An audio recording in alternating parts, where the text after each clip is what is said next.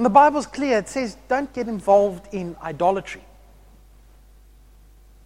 If you read through the Old Testament and the New Testament, one of the problems that the, the Israelites had constantly was idolatry and worshiping gods, gods which, which they had never known.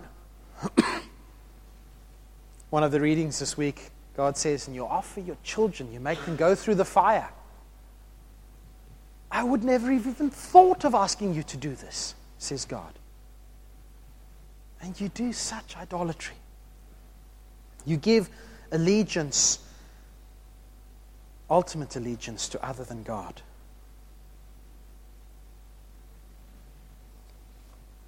But Paul says here, we all know that idols have no real objective existence of their own. And because idols aren't real spiritual things, we need to be careful to not give Satan too much credit. A block of wood is a block of wood. A piece of stone is a piece of stone, and guess what? God made it through Jesus. I mean, Paul does say elsewhere that, that he does believe in the demonic world. 1 Corinthians 10, he says, What am I trying to say? Am I trying to say that food offered to idols um, has some significance or that idols are real gods? No. Bluntly, no, says Paul. Not at all. I am saying that these sacrifices are offered to demons, not to God, and I don't want you to participate with demons. So Paul says, yeah, look, don't get involved with demons. Okay? Don't, don't go there. And I think Paul's main thrust is there. He says, do not even think of going and taking part in a pagan ceremony because you're, you're dealing with demons there.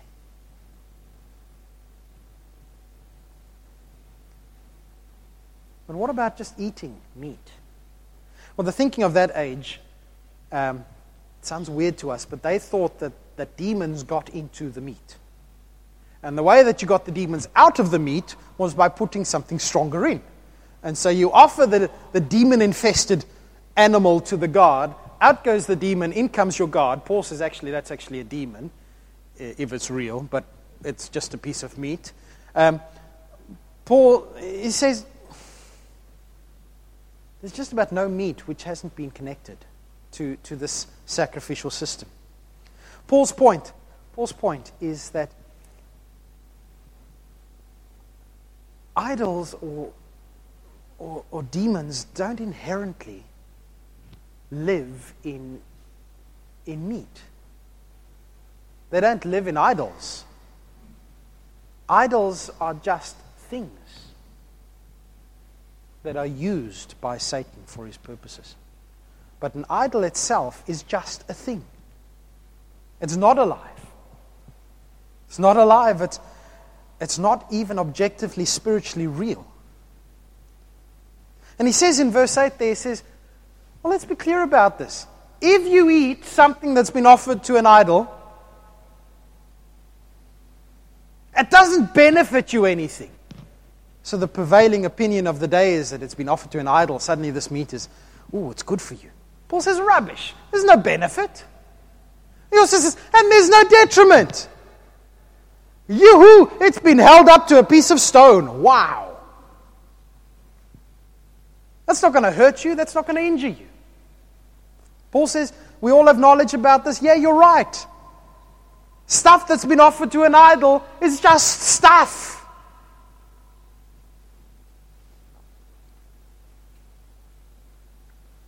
unless you add religious devotion into the mix.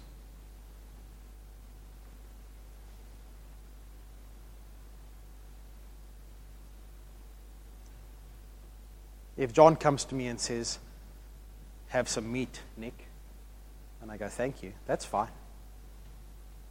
If John comes to me and says, Have some meat, Nick, I have spent all night prostrated on the ground offering this unto the gods.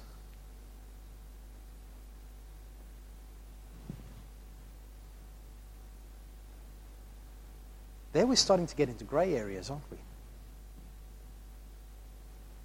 I know that the meat is just meat.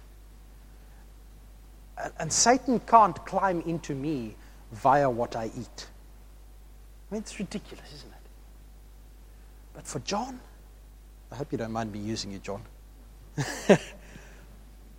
but for John, all of a sudden, this meat has a religious significance. And, and it's not just holding it up to a piece of stone, it's opening it up, opening himself up to demons, says Paul. That, that's what he's on about. The statue is nothing. But when we open ourselves up in religious or spiritual service to the demons, there's a danger. Okay, so what do we got here at Corinth? We've got the, the, some strong Christians, probably the wealthy ones, saying, An idol is nothing, the meat is fine, we can do what we want. And Paul says, Absolutely, an idol is nothing, there is one God. You're right, eating it is not going to hurt you, eating is not going to benefit you. Blah! Says in chapter 10, don't go and take part in a, in a pagan ritual because that's bad. I don't want you to be involved with demons because you're involved with Christ and with the Holy Spirit. Got it? Okay, but the meat itself, who cares? Okay, but the problem is that in Corinth you've got some Christians who have spent their whole lives up to this point doing what? Going into the temples and offering their food and their meat to the idols. And maybe if they're poor, the one time when they would eat meat is when they go and take part in a ceremony at the temples. And all of a sudden, you have these people who find it really difficult to split in their emotions and in their head between uh, the meat and the worship. You know how it is. Just the, the smell of the meat cooking would bring back all the old associations of of, of worshiping this God or that God. And, and being Corinth would probably bring back all the associations of the prostitutes waiting around the corner because that's what they did in the temples. And it would be right that, that if you were a person like that, that your conscience wouldn't let you go and take part in something like that for years, maybe, without feeling guilty. Because in your mind you would still be reliving the old ways. And yes, probably these Christians uh, could and had accepted that there is one God. But it was in their heads and not in their hearts. At an emotional level, they had a problem. They, they, still, they still felt an emotional connection to the old ways and, and to the old lifestyle.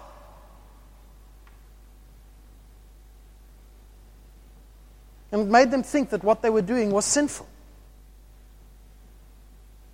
I mean, for example, if, if you are a, a person who's had a problem with drinking, then for you, and, and drinking to excess, then for you, drinking is a sin.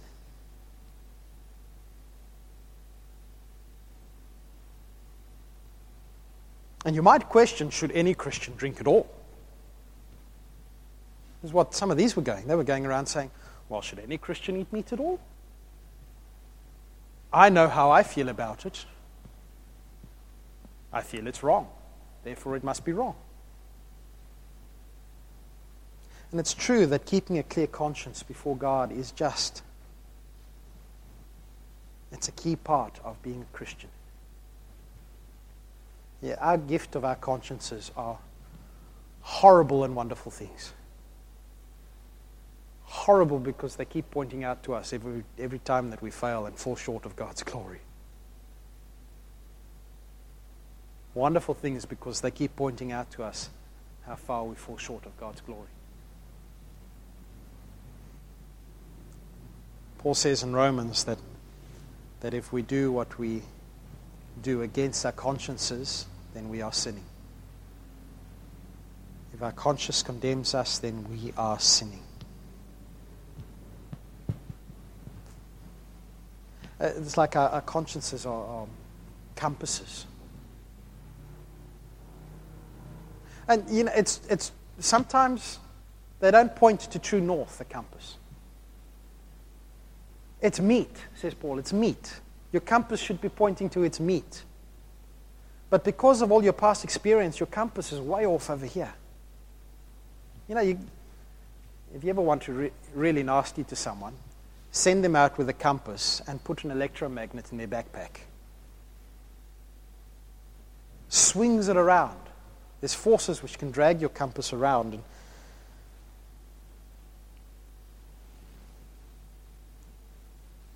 And Paul says, you know what? I'll agree with you. We need to work slowly on getting your compass pointed back to, to true north. But if you do what your conscience says is wrong, and for you, you have sinned.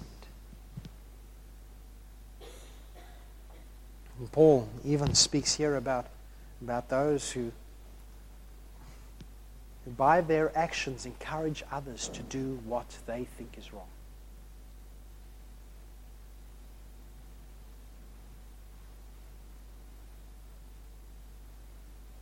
And he says that in the end, what you are doing there is destroying that person. You are injuring their conscience.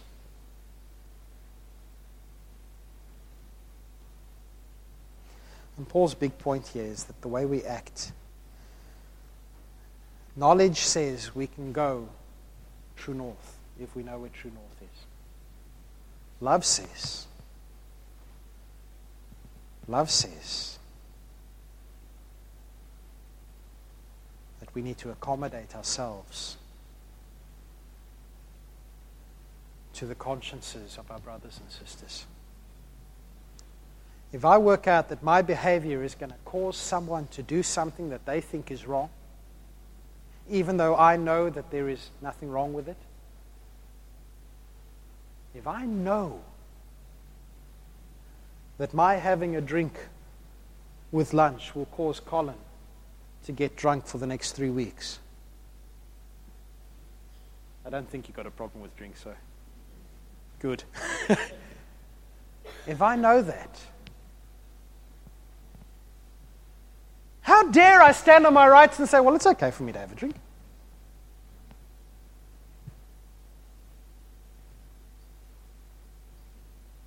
I mean, isn't this our culture and the Corinthian culture is stand up for your rights? If it's okay, do it. Insisting on our rights is maybe a sign that God is not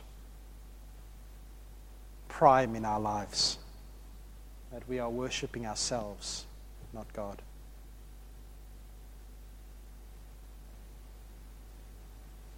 And I love verse 8 because Paul says, okay, so you're, you're doing the right thing. Fine. Are you, are you getting a benefit from doing the right thing? No, you're not.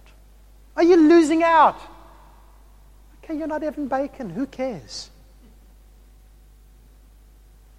There's bigger issues here. There's bigger things at stake. It's possible to flaunt your freedom and damage somebody else's spiritual life. Stop them growing in Christ likeness. In fact, verse 12 is, and this is, this is what a reason to make sure that our behavior is done out of love for one another, because Paul says, when we injure a brother or sister, verse 12, the first part of that verse, he says, if we injure another brother or sister's conscience, what are we doing? We are we are sinning against. Not them, but Christ.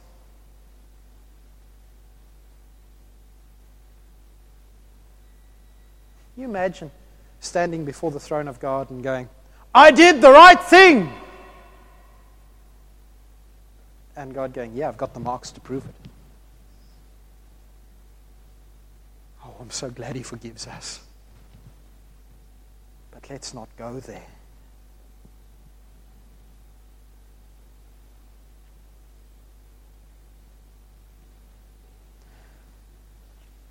Uh, let's take three takeaway things from this.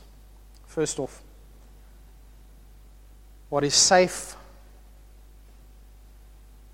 and right for one Christian to do might not be safe and proper for another Christian to do, even if it's right.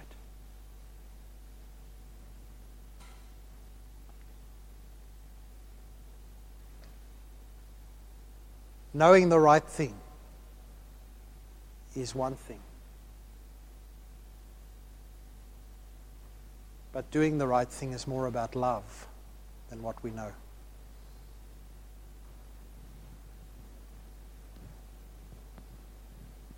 And I have no right as a follower of Jesus to claim my rights if it will negatively affect any other Christian.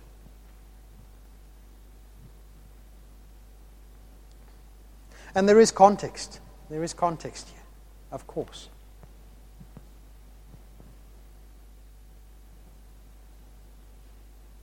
I will happily have a glass of wine at dinner. Well, I won't because I don't like this stuff, but I would happily have a glass of wine at dinner. But not if I knew the person coming was an alcoholic.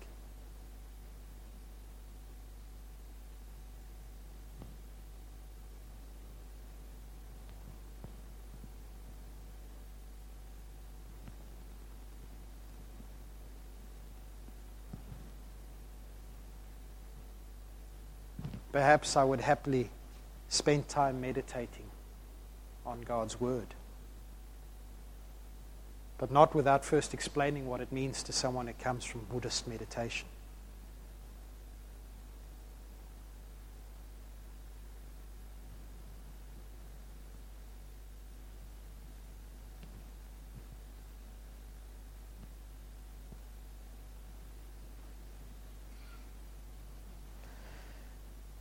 You know, it, it is possible to go too far, though. Um, there are some Christians who go, well, you know, if I need to be careful about the weak brother or sister, then, then I need to be really careful, and I will forbid even that which is not wrong just in case.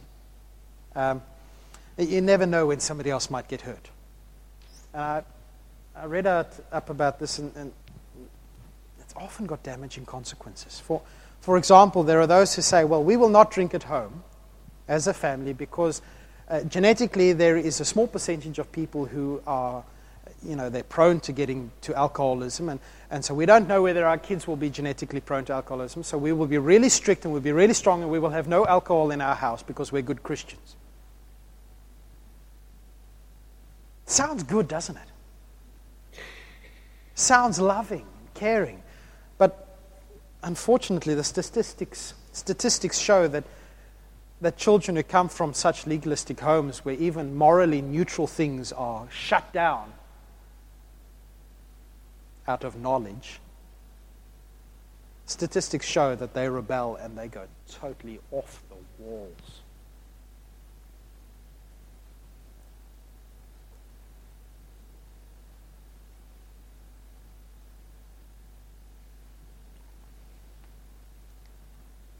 What is Paul saying here?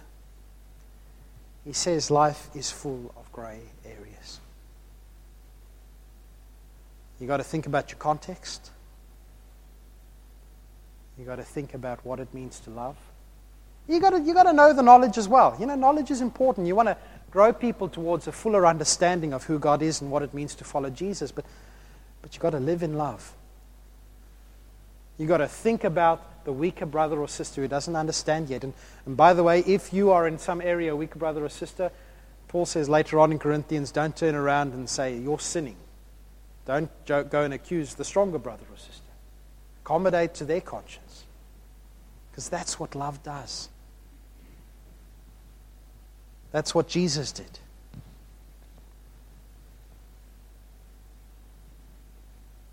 That's exactly what Jesus did. Came down from heaven.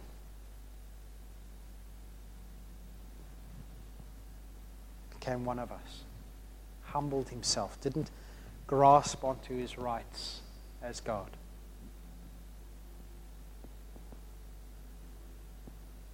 And in so doing, he saved us.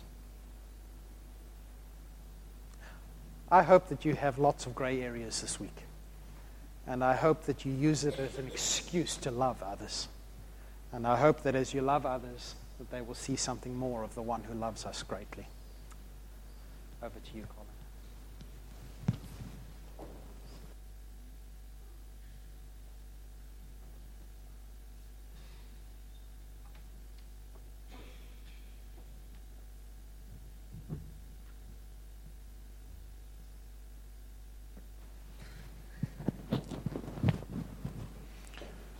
Thanks for that, Pastor Nick.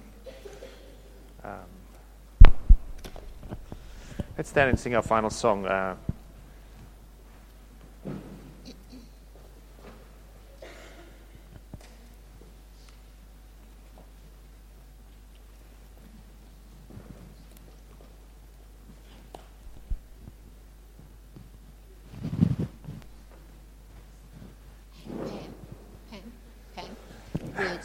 we can jump around a bit, maybe. Think of those uh, puffed up. Yeah, think of those puffed up um, rice bubbles with hot milk. Made me feel warmer. And there's coffee afterwards, so we can think of the coffee.